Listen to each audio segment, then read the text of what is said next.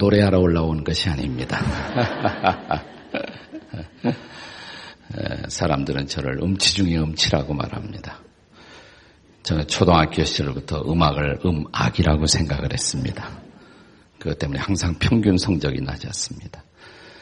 그래서 노래 대신에 이야기를 하려고 합니다. 이야기를. 아, 이번 여러분이 초대받은 축제 이름이 블레싱 축제인데 여러분이 축복받기를 원해서 이런 축제를 준비한 것입니다.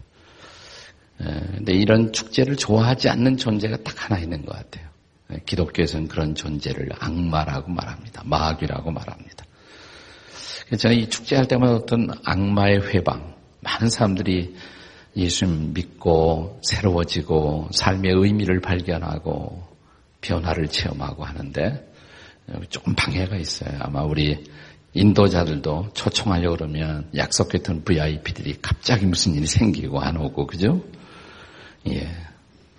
저는 주일날 아침에 딱 이제, 어, 이 귀한 메시지를 축복의 말씀을 나누고 싶어서 준비하고 아침에 딱 일어났는데 보니까 안경테가 부러져 있어요. 어, 이게 안경 없으면 저는 이게 설교가 힘들거든요. 네. 그래서 보니까 옛날에 쓰던 안경 하나가 그런 대로 맞았어요. 그래서 그것을 쓰고 와서 사실은 주일날 온종일 말씀을 전했습니다. 근데 어제 월요일날 또 일어나 보니까 그 임시로 썼던 헌 안경 태가 또 부러져 있는 거예요. 예. 이상하더라고요. 예. 이번엔 정말 큰일 났어요. 그렇다고 안경 없이 와서 설교할 수도 없고 또 열심히 뒤졌습니다. 근데 이 지금 제가 쓰고 있는 안경이 reading glass입니다. 책을 읽기 위한 것. 그래서 가까이는 이렇게 제가 보이는데 여러분은 지금 하나도 안 보이고 있어요. 여러분이 지금 웃어주고 있는 건지 인상 쓰고 있는지 하나도 안 보여. 그래서 제 마음이 지극히 평안합니다. 예. 성경 말씀을 한번 읽어보는 것도 괜찮으실 거예요. 처음 오신 분들도. 마가복음 10장. 17절부터의 말씀인데 22절까지 한번 제가 한 절 읽으시면 그 다음 절을 여러분이 모두 함께 읽어보세요. 마가복음 10장 17절부터 22절까지입니다. 제가 한 절 읽고 여러분을 다음 절을 읽습니다. 예수께서 길에 나가실새 한 사람이 달려와서 꿇어 앉아 묻자오되 선한 선생님이여 내가 무엇을 하여야 영생을 얻으리까?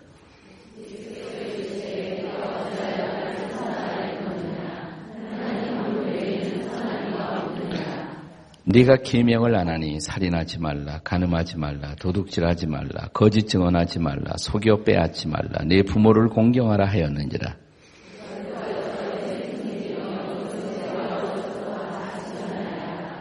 예수께서 그를 보시고 사랑하사 이르시되 네게 아직도 한 가지 부족한 것이 있으니 가서 네게 있는 것을 다 팔아 가난한 자들에게 주라 그리하면 하늘에서 보화가 네게 있으리라 그리고 와서 나를 따르라 하시니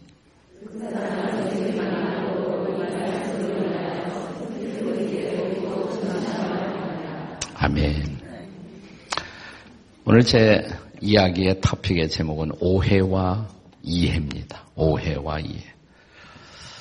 어, 제가 최근에 뉴스를 보니까 한국을 대표했던 세계적인 야구 선수 박찬호 선수가 은퇴를 생각하고 있다. 세월이 많이 지났어요. 박찬호 선수가 처음 데뷔해서 이제 청운의 꿈을 안고 미국에서 콜을 받고 LA 가서 LA 다저스 팀에 입단을 합니다. 그 시절의 이야기예요. 조금 이제 여러 예전의 이야기인데 그때 서울에서 박찬호 선수에 대한 신문 기사를 보고 부부 싸움이 어느 가정에서 벌어졌다고 합니다.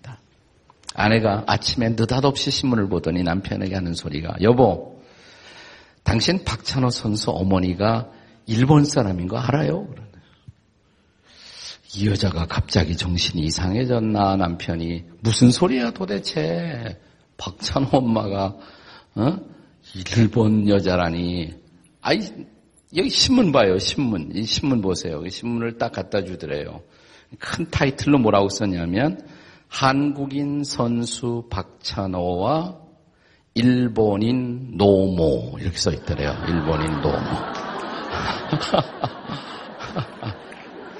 그 다저스 팀에 일본인 선수로 노모라는 선수가 있었어요, 노모. 근데 이 여인이 그 노모 선수라고 생각하지 않고 늙은 엄마 노모라고 생각한 거예요, 늘. 박찬호 선수와 일본인 노모. 예. 오해죠. 근데 이런 오해는 애교 있는 오해입니다. 뭐 이거 오해했다고 그래서 약간의 부부싸움 한 것밖에 없고 웃고 지나갔겠죠.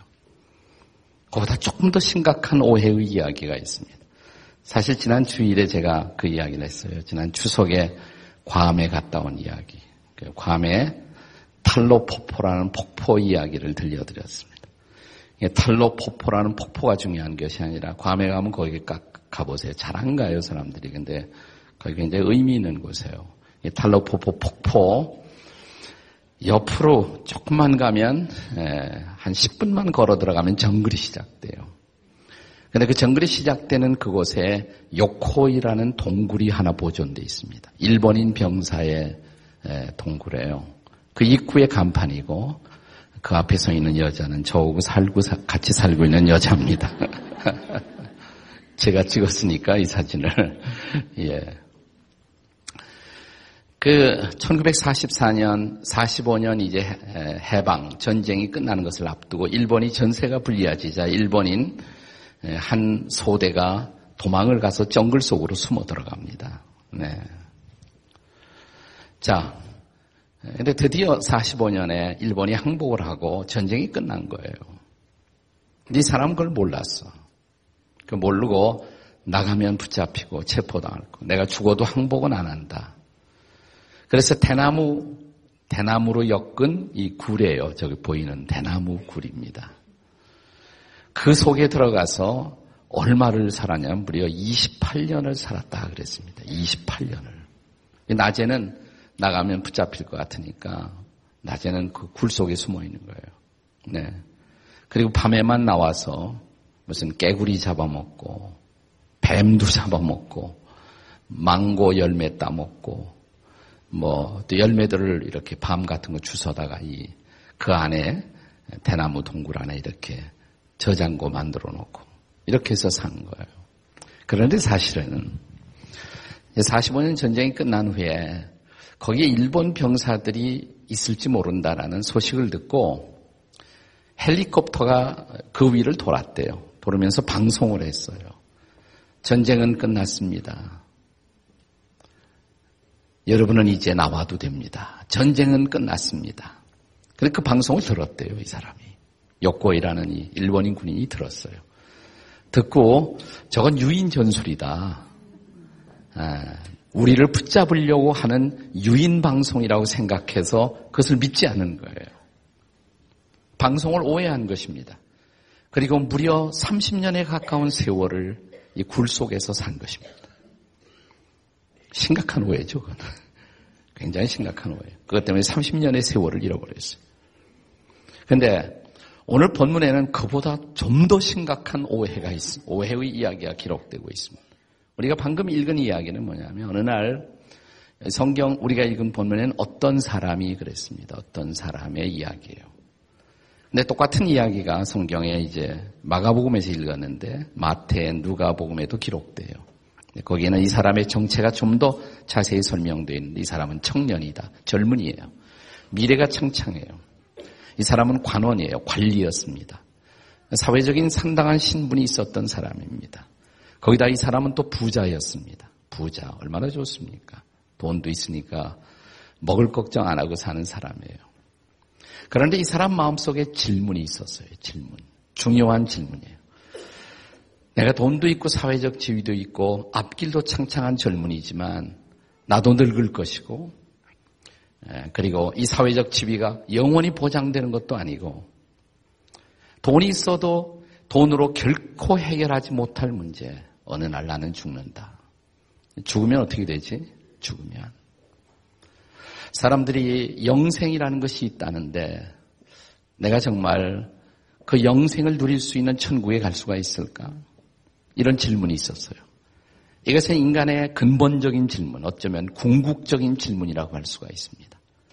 이 질문을 안고 이 사람이 그 당시에 메시아라고 사람들에게 불리워지던 예수님에게 찾아온 것입니다. 저는 이 청년이 바른 대상, 그 질문에 바른 대답을 줄 수 있는 바른 해답의 주인을 찾아왔다고 생각해요. 그렇잖아요? 예수님 앞에 찾아왔어요. 그리고 가장 중요한 질문을 던진 것입니다. 오늘 본문에 보시면 이렇게 시작합니다. 예수께서 길에 나가실새 한 사람이 달려와서 꿇어 앉아서 묻습니다. 선한 선생님이여 내가 어찌하여야 영생을 얻을 수가 있습니까? 라는 질문을 했어요. 제가 어찌하여야 영생을 얻을 수가 있습니까? 영생에 대한 질문. 죽음 이후에 끝없이 계속될 영원. 그 영혼을 나는 어디에서 살 것인가? 성경에 의하면 천국에 살던가 지옥에 살던가 둘 중에 하나예요. 네. 아까 우리 박학기 가수님이 보험 드는 셈 치고 한번 나가보자 그랬는데 만약 이것이 보험이라면 너무 중요한 보험이죠. 네. 비슷한 얘기를 저 유명한 철학자 팡세라는 것을 쓴 파스칼이 그런 얘기를 했어요. 신앙은 도박이다 그랬습니다. 도박이다. 근데 이것은 포기하기에는 너무나 엄청난 도박이다. 내가 하나님 믿었는데 하나님이 안 계시다고 하자. 그리고 천국, 천국 지역이 없다고 하자. 그래도 내가 크게 손해볼 건 없어요, 하나님. 근데 만약 하나님 정말 살아계시고, 정말 천국도 존재하고, 정말 지옥도 존재한다면, 내가 그 하나님을 믿지 못하고, 그리고 내가 저 영혼을 지옥에서 보내야 한다면, 이것은 포기하기에는 너무나 엄청난 도박이다. 머리가 좋은 사람이니까 계산을 빨리 했습니다. 옆에 있는 분들에게 머리 좋으시면 계산을 빨리 하세요. 이렇게 한번. 예, 예. 자, 그런데 이 사람의 결론이 뭐냐? 예수님 만나서 대화한 결론이 뭐냐? 22절이거든요. 마지막 절입니다. 22절에 보시면 한번 다 같이 읽어봐요. 성경에. 시작. 그 사람은 재물이 많은 거로 이 말씀으로 인하여 슬픈 기색을 띠고 근심하며 가니라. 결국 예수님 믿지 못했다는 거예요. 그리고 그냥 갔어요. 블레싱에 왔다가 그냥 가신 거예요. 네. 그리고 영혼을 얻지 못한 것입니다. 영생을 얻지 못한 것입니다. 이 슬픈 이야기. 도대체 이 사람은 무엇을 오해했을까? 제가 인터넷을 뒤져 어느 날 오해에 대한 유머를 들었는데, 오해하는 거, 우리가 뭘 오해할 수가 있는데, 오해하는 것을 세 번만 생각하면 다 이해가 된다. 그래서 오자에서 3을 빼면 2가 돼요. 오자에서 3을 빼면 2예요. 오해하는 거 뭐라도 세 번만 진지하게 생각하면 반드시 이해가 된다. 오늘 이 청년이 제가 말씀 묵상해 보니까 세 가지를 오해했어요. 예, 이 청년의 오해를 풀고 이 청년에게 영생을 주기 위해서 이 청년과 같은 사람들에게 영원한 생명을 선물로 드리기 위해서 제가 여러분의 오해를 좀 풀어드리고 싶어요. 오늘 영생을 얻지 못하는 많은 사람들, 구원받지 못하고 살고 있는 이 땅의 수많은 사람들이 가지고 있는 세 가지 결정적인 오해, 뭘까? 첫 번째 오해는 예수님이 누구인지를 모르는 오해예요. 예수님에 대해서 오해하고 있어요. 자, 이 청년이 이렇게 말했습니다. 자, 이 성경 말씀을 다시 읽어봐요. 예수님께 달려왔어요. 꿇어 엎드렸어요. 그리고 이렇게 말합니다. 선한 선생님이시여 그랬어요. 그러니까 이 사람은 예수님을 착한 선생님이라고 그랬어요. 오늘 대부분의 사람들이 그런 생각을 합니다. 우리 학교 다닐 때부터 예수가 누구냐? 4대 성인의 한 사람. 존경할 만한 도덕적인 교사. 선한 선생님. 그럴까요? 예수님이 선한 선생님일까요? 예수님이 선하지 않다라는 얘기를 제가 하려고 그러는 것은 아닙니다. 그런데 아 예수님 훌륭한 분이지. 근데 뭐 예수님만 훌륭한가? 뭐 훌륭한 분 4대 성인에 그 밖에도 많이 있고 수많은 철학자도 있고 이런 생각을 꼭같이 갖고 있었던 우리 시대의 사람 가운데 저 영국의 옥스퍼드와 캠브리지에서 가르치던 우리 시대 최고의 지성으로 C.S. 루이스라는 교수님이 계십니다. 이분은 어린이들이 읽을 수 있는 동화서부터 난해한 철학자들이 읽을 수 있는 책까지 다 썼어요. 애들이 좋아하는 책 나르니아의 이야기. 영화로 만들어져서 한국에 들어왔다 갔습니다. 그렇죠? 나르니아 이야기. 그런가 하면 Problem of Pain, 고통의 문제라는 그런 아주 심오한 책까지 쓰신 분이에요. 이 C.S. 루이스 교수는 무신론자였습니다. 하나님 안 믿는 사람이었어요. 옥스포드의 교수였지만. 근데 이 사람이 가르치는 것이 영문학, 뭐 루네상스 이런 것을 가르쳤거든요. 그러니까 성경을 좀 알아야겠다는 생각을 했어요. 그래서 내가 성경도 모르고 어떻게 영문학을 가르치나 성경을 읽기 시작했어요. 복음서를 읽다가 깜짝 놀랐어요. 성경이 소개하는 예수님이 자기가 생각했던 예수님이 아니에요. 예수님이 예를 들어서 이런 말씀을 하십니다. 나는 하나님과 하나다. 내가 하나님이다. 그런가 하면 나를 통하지 않고는 아무도 하나님 앞에 못 간다. 내가 곧 길이요 진리요 생명이니 나로 말미암지 않고는 아버지께로 올 자가 없느니라. 또 그런가 하면 이 천하에 내 이름을 빼놓고 구원받을 사람은 아무도 없다. 근데 이게 너무 독선적인 얘기잖아요. 그렇게 생각 안 해요? 독선적인 얘기. 내가 하나님이다? 나 아니면 아무도 구원받지 못한다? 이렇게 독선적인 얘기가 어디 있어요? C.S. 루이스 교수가 생각을 시작해요. 무슨 생각이냐면 이분이 사실이 아닌데 이걸 사실처럼 알고 말했다면 그는 거짓말쟁이다. 사실이 아닌데 그걸 사실처럼 알고 말했다면 거짓말쟁이다. He's a liar. 두 번째 가능성, 두 번째 가능성은 뭐냐면 사실이 아닌 것을 사실처럼 착각하고 이분이 예수가 이런 소리를 했다면 그는 거짓말쟁이 정도가 아니라 그는 미친 사람이다. He's a lunatic. 미친 사람이다. 근데 세 번째 가능성이 있어. 사실 그대로 그런 그분이 그런 분일지 모른다. 사실 그대로 그분은 하나님이시고 그분은 구원에 도달할 수 있는 유일한 길이시고 그분은 정말 인간적 수준의 착한 분, 사대 성인 그런 분이 아니라 정말 그분은 하나님인데 인간의 몸을 입고 이 땅에 오신 분이다. 세 가지 가능성이 생겼어요. 그리고 더 깊이 생각을 합니다.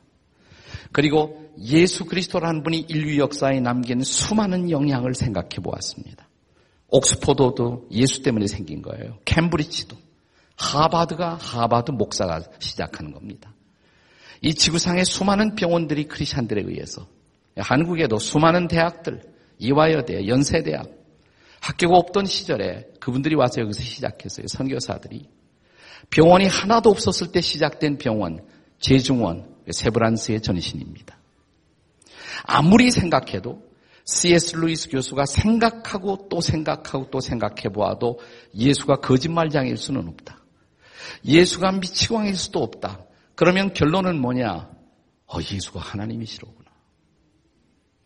선한 선생님 정도가 아니라 그분은 하나님이시다. 그분은 구원의 유일한 길이시다. 이런 놀라운 결론 앞에 이 사람이 도달해요. C.S. 루이스 교수가. 비슷한 얘기를 비슷한 깨달음을 가졌던 사람이 한 세기의 영웅, 불란서가 나온 세계적 영웅이었던 나폴레온 장군입니다. 자, 나폴레온 장군이 승승장구할 때 유럽과 세계를 정복했잖아요. 그러나 마지막에 전쟁에 패배하고 센텔레나의 고독한 섬에 유배되어 어, 그가 마지막 말년을 살던 무렵에 성경을 읽습니다. 그리고 성경 속에 예수님을 만나요. 그리고 이런 유명한 얘기를 합니다. 무슨 얘기냐면 나폴레온이 남긴 유명한 얘기예요.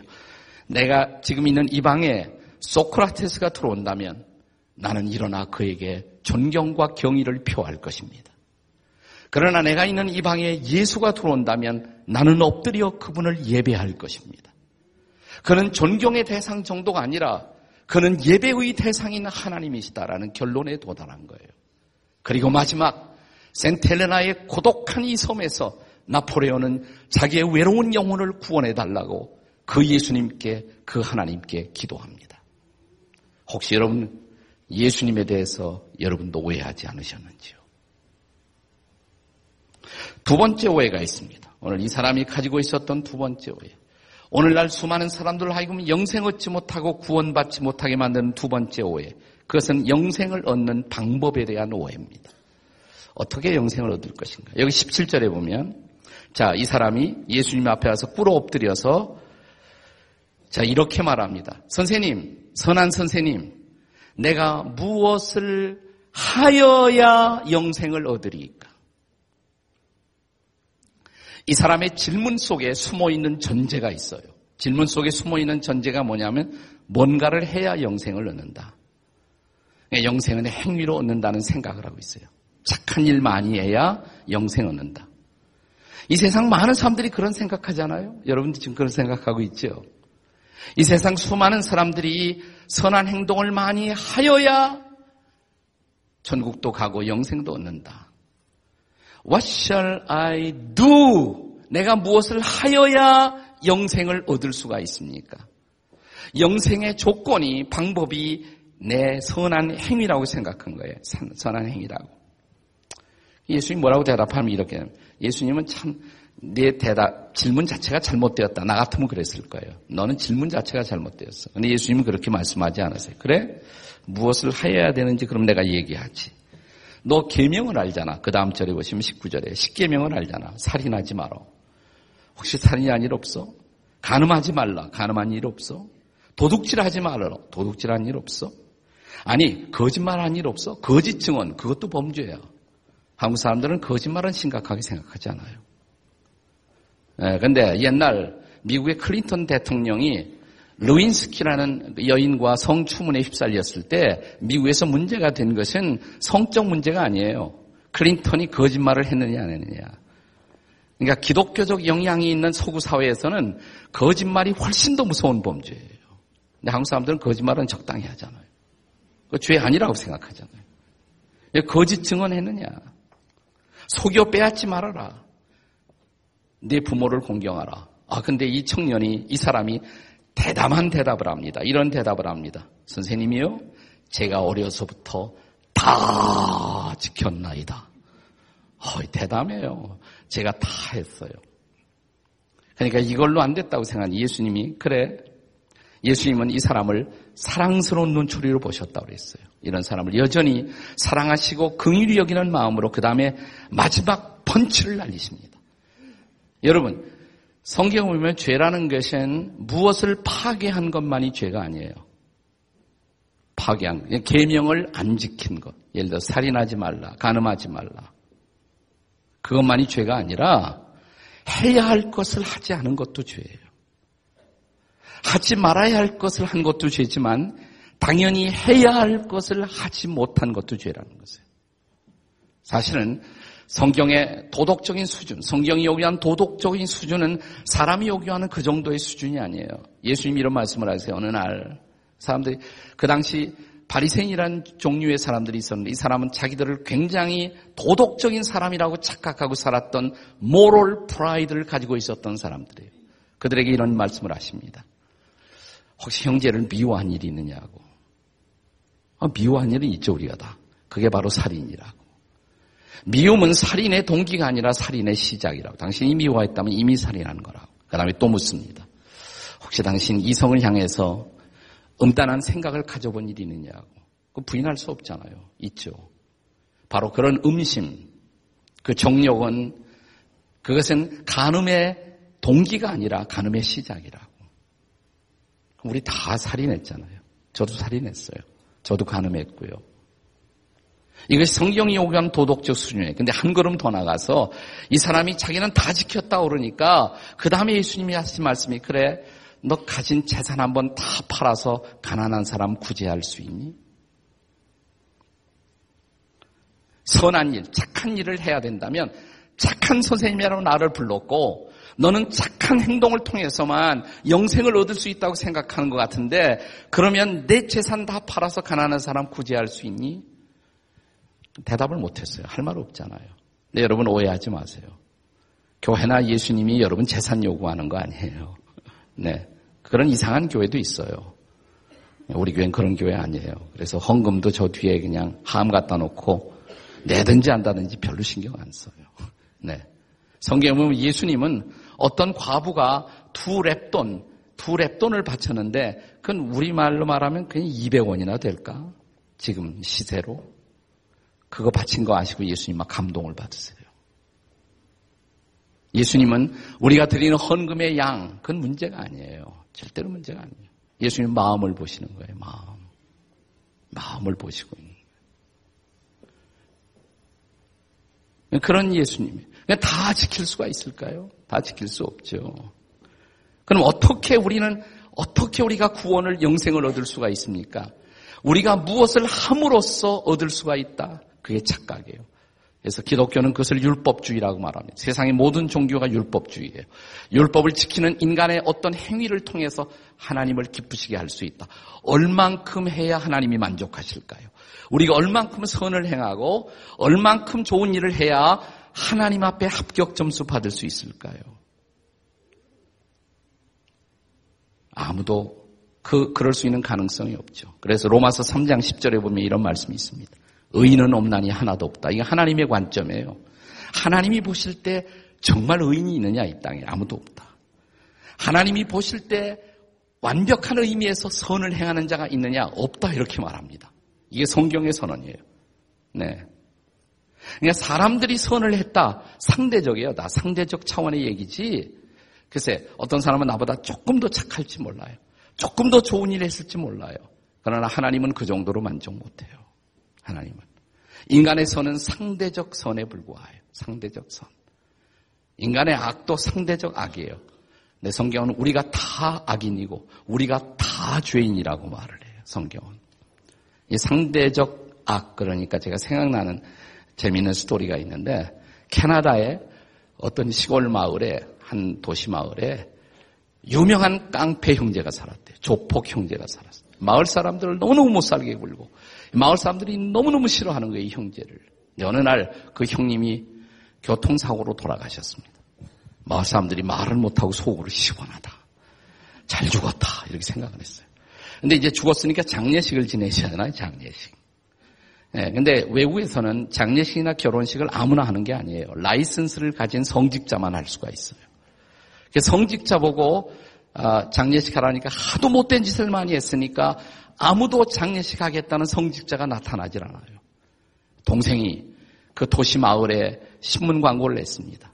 우리 형님의 장례식을 지내 치료주는 성직자에게는 만불을 지불하겠습니다. 사례비로. 와, 지금도 만불이면 상당한데, 그죠? 만불을 지불하겠습니다. 단 조건이 있다고. 장례식 할 때 우리 형님에 대해서 좋은 얘기만 할 것. 그리고 가능하면 우리 형님은 성인이라는 말을 했으면 좋겠다. 성인. 그러면 만불을 지불하겠다. 누가 그런 장례식을 하겠어요? 어떤 성직자가 양심이 있다면. 근데 젊은 성직자 하나가 자원을 했어요. 자기가 그 장례식을 주례하겠다고. 그러니까 그 장례식은 만 원이 되었습니다. 수많은 사람들이 몰렸습니다. 과연 저 성직자가 무슨 소리를 어떻게 할 것인가? 수많은 사람들이 모여서 이제 무슨 소리 할 것인가? 드디어 이제 장례식 설교가 시작됩니다. 외국에서는 장례식 할 때 그 고인을 앞에다 놓고 이렇게 관을 열어요. 화장을 한 다음에. 예, viewing을 한다 그래요. viewing을 한다. 그래서 잘 화장시켜 놓고 다 보게 만들거든요. 근데 이 목사님이 설교를 하면서 하는 소리가 이렇게 말합니다. 지금 여기 우리 마을 모두를 각한 악하게 못 살게 굴었던 이 사람이 드디어 죽어서 우리 앞에 여기 누워 잠자고 있습니다. 이 앞에는 그의 동생이 있습니다. 그런데 이 누워있는 사람은 악하기는 하지만 저 살아있는 동생 악한에 비하면 이 사람은 성자입니다.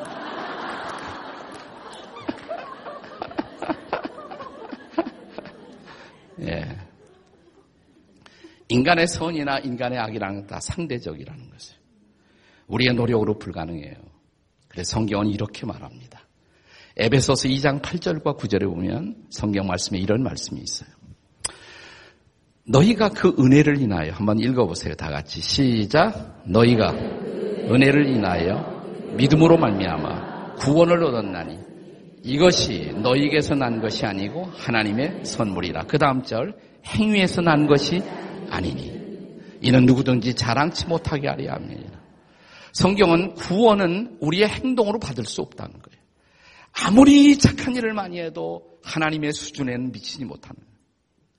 그 뭐냐? 은혜라는 단어가 나와요. 은혜, grace. 은혜라는 것은 하나님이 베풀어 주시는 사랑. 하나님이 봐주셔야. 우리가 부족하지만 우리가 믿는 사람이나 안 믿는 사람이나 뭐 차이가 뭐가 있습니까? 그래서 여기 안 믿는 분들도 그러잖아요. 너희들 뭐 교회 나가지만 나보다 나을 게 뭐냐. 그 말이 맞아요. 우리가 나을 게 아무것도 없어요. 근데 하나, 하나님의 은혜를 깨달은 사람들이에요. 하나님이 은혜라는 것은 받을 자격이 없는 사람들에게도 베풀어주는 사랑. 우리들 죄인을 위해서 이 땅에 오신 예수님이 우리의 죄를 대신 짊어지신 거예요. 그리고 십자가에 피 흘려 돌아가신 거예요. 그리고 그 피로 우리의 죄를 씻어주신다고. 그리고 예수님을 마음속에 영접하면 부활하신 예수님이 우리의 삶 속에 들어오셔서 영원한 생명을 선물로 주신다고. 새로운 생명을 주신다고. 그리고 그 영생과 하나님의 생명을 가지고 새로운 삶을 살게 해주겠다고. 사랑하는 여러분, 그러므로 구원이라는 것은 영생이라는 것은 행위로 얻는 것이 아닙니다. 영생 얻는 방법에 대해서 오늘 얼마나 많은 사람들이 오해하고 있어요. 성경의 핵심은 이거예요. 결코 우리의 행함으로 의롭다움을 받지 못한다. 하나님의 은혜로만 다른 말로 말하면 오직 예수 그리스도를 믿음으로만 의롭다움을 받는다. 이걸 깨달은 사람이 말틴 루터예요. 종교 개혁자 말틴 루터. 그는 수많은 선행을 하려고 노력했어요. 로마의 수많은 성당에 그 청계를 무릎으로 올라가면서 참회를 하고 이렇게 하면 하나님이 나 받아주실까? 그러다 어느 날 성경을 읽다가 눈이 열렸어요. 오직 예수 그리스도를 믿음으로만 의롭담을 받는다. 오직 믿음, 솔라 피데. 이걸 선포하는 것이 종교개혁의 거대한 불길이 된 거예요. 그러나 오늘날 얼마나 많은 사람들이 아직도 영생 얻는 방법에 대해서 오해하고 있습니까? 당신은 오해하고 있지 않으십니까? 마지막 세 번째로 인생의 우선순위에 대한 오해. 무엇이 가장 중요한 것인가? 우선순위에 대해서 오해하고 있다는. 여러분, 우리가 살고 있는 시대, 여러분과 저의 살고 있는 이 시대의 특성은 정말 바쁜 시대예요. 너무나 문화적 숙제들이 다양해졌어요. 할 일이 많아요. 갈 데도 많고.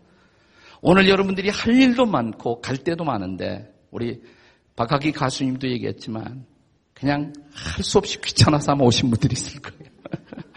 네. 한번 봐주자. 이렇게 초청을 하니까 할 수 없이 아마 와주신 분들이 있을 거예요. 자, 무엇을 먼저 해야 하느냐? 혹은 무엇이 더 중요한 일이냐? 우선순위라고 그러죠. priority. 우선순위를 제대로 선택하지 못하면 이 시대를 살아가는 사람들은 끝없이 방황할 수밖에 없습니다. 무엇이 가장 중요할까요? 여러분, 성경에 나타난 이 사람, 이 청년이 예수님까지 찾아와서 가장 중요한 질문을 던지고도 아니 해답을 제대로 듣지 못하고 슬퍼하면서 예수님을 떠나갔던 이유 마지막 절에 이렇게 말하죠. 22절에 그 사람은 재물이 많은 거로 이 말씀으로 인하여 슬픈 기색을 띠고 근심하며 갔다. 오해한 거예요. 예수님이 혹시 재산 팔아서 가난한 사람들이 주라고 그러니까 예수님이 내 지갑에 관심이 있나 혹시? 아니 이걸 어떻게 가난한 사람들에게 다 줘?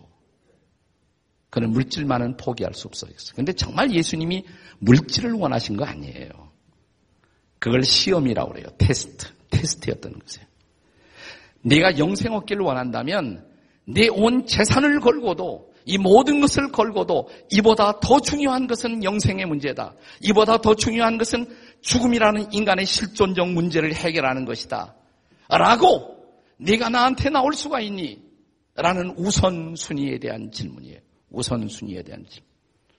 성경에 이상한 스토리가 많아요. 그 깊이를 이해하지 못하면 오해할 수 있는 거. 예 를 들어서 아브라함이 믿음의 조상이라고 말하는데 100살 다 돼서 기적적으로 아들을 얻었어요. 얼마나 중요, 소중한 아들이었겠어요. 기적의 아들이에요. 그런데 하나님이 어느 날 이 아브라함 보고 그 아들을 제물로 바치래요. 제물로 바치래. 어떻게 가능한 일입니까? 아들을 어떻게 제물로 다른 짐승처럼 잡아서 바친단 말입니까? 네? 아브라함이 얼마나 고민했겠어요. 근데 아브라함은 아주 신앙이 깊은 사람이라 하나님이 뜻이 있어서 그럴 거다. 아브라함을 데리고 산에 올라가서 재단 위에다 올려놓고 칼을 뽑아요. 근데 그 순간 하나님이 이렇게 말합니다. 스톱. 절대로 네 아들의 손을 내지 말라. 내가 원하는 것은 네 아들이 아니야. 나는 너를 시험한 거야. 내 인생 속에서 나라는 존재가 아직도 가장 중요한지. 왜냐하면 네 아들이 중요하지만 그 아들 누가 주었니? 내가 주었지. 내가 너에게 준 아들이야. 여러분, 우리가 누리는 선물이 중요하지만, 기프트가 중요하지만, 선물을 주시는 분이 없이는 선물은 의미가 없어요. 그렇잖아요. 기보가 중요하지, 기프트가 중요한 것이 아니에요. 제가 어렸을 때, 아들이 저도 둘이, 둘인데, 집에 들어가면 두 어린 아들에게 점수 좀 따려고 항상 조그만 선물을 항상 갖고 들어왔어. 뭐 큰애는 이상하게 선물 가져와도 이렇게 별로 반응이 없어요. 근데 아들 둘 길러보면 둘째가는 상당히 이렇게 좀 액션도 크고, 네, 반응도 크고, 네. 그 둘째가 그렇죠. 네, 둘째가 그런 기질이 있어요. 네. 선물 사가면 둘째는 굉장한 반응을 보여요. 내가 그럴 줄 알고 어느 날 한번 외국 갔다 오면서 그 아이가 원했던 장난감이 있어요. 제가 영국 간다 하니까 영국 병정을 사달래, 영국 병. 영국 병정 어떻게 생각하니까 그 빨간 모자, 까만 옷, 총 들고 딱 서 있잖아. 뭐 이래, 그래. 정말 어렵게 구했어요. 구하려고 그러니까 쉽지 않더라고요, 그게. 그래서 딱 집에 오자마자 초인종 눌렀더니 둘째 아들이 마중 나왔어요. 예. 아빠! 그러면서 안기더라고요. 근데 행복하죠, 아빠로서. 예. 근데 그 다음에 딱 제가 예측한 대로 시선이 45도로 가방을 째려봤더니 아빠 영국 병정 가져왔어. 그래서 가져왔지 하고 안겨줬어요. 그랬더니 쩍 쳐다보더니 씩 웃더니 지방으로 들어가요. 근데 두 번도 나를 쳐다보지 않아. 내가 어떻게 그걸 선물을 구해 갖고 왔는데. 아, 약간 화가 나더라고요. 이렇게 소리 지르고 싶었어요, 사실은. 이놈의 자식아. 선물이 중요하니, 아비가 중요하니. 애비가 없으면 선물 그게 있을 수가 있니? 내가 선물을 준, 준 것이 선물이 더 중요하냔 말이에요. 여러분, 인간에게 돈이 필요해요. 근데 하나님이 주시는 거예요. 조합이 필요해. 하나님이 주시는 거예요. 우리 탈란트, 하나님이 주시는 거예요, 다. 근데 그분이 주시는 것인데, 그분에겐 관심이 없어. 우리는 오로지 그분이 주신 것에만 관심이 있단 말이죠. 그걸 원한 거예요. 네가 나한테 가장 중요한 관심이에요. 근데 우리는 그 재물, 하찮은 재물 때문에 혹시 교회 나가면 헌금도 해야 되고 내가 재산상의 손실이 있지 않을까. 그래서 못 믿는 사람도 있고. 혹시 내가 이렇게 교회 나가면 시간 많이 뺏기지 않을까. 이런 얘기가 있습니다. 실화예요. 영국이 아프리카하고 노예 무역도 하고 아프리카에서 금도 가져올 무렵에 자, 무역선 하나가 아프리카에서 금괴를, 금을 가지고 영국에 거의 다 도착했어요. 도보 해협에. 근데 풍랑이 갑자기 일어났어요. 배가 이제 파선하게 되었습니다. 파선하게 되었어요. 근데 그 거리가 육지까지 수용할 수 있는 거리래요. 수용이 가능한 거리예요. 또, 또 구조를 위해서 뭐 이렇게 그 구명대도 던져지고 그랬다고 그래요. 근데 많은 사람이 살지 못했어요. 몇 사람밖에. 더 많은 사람이 죽었대요. 그 이유가 왜냐하면 그 배에서 뛰어내리면서 아프리카에서 가져온 금괴를 다 허리에 두르고 금괴 때문에 그것 때문에 다 죽은 거예요.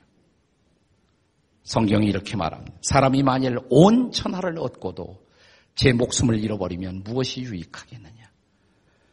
무엇이 더 중요하겠습니까? 여러분, 하나님을 소유하면 다른 건 제가 보니까 저절로 따라오더라고요. 하나님이 필요하면 주세요. 주세요. 다. 걱정할 필요가 없어요.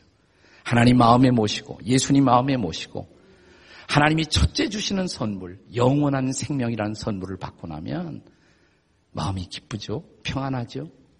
기도가 잘 되죠? 인생이 달라져요. 오늘 오해를 풀고 한번 예수님을 마음에 모셔보십시오. 새로운 삶이 시작될 것입니다. 행복이 시작될 것입니다.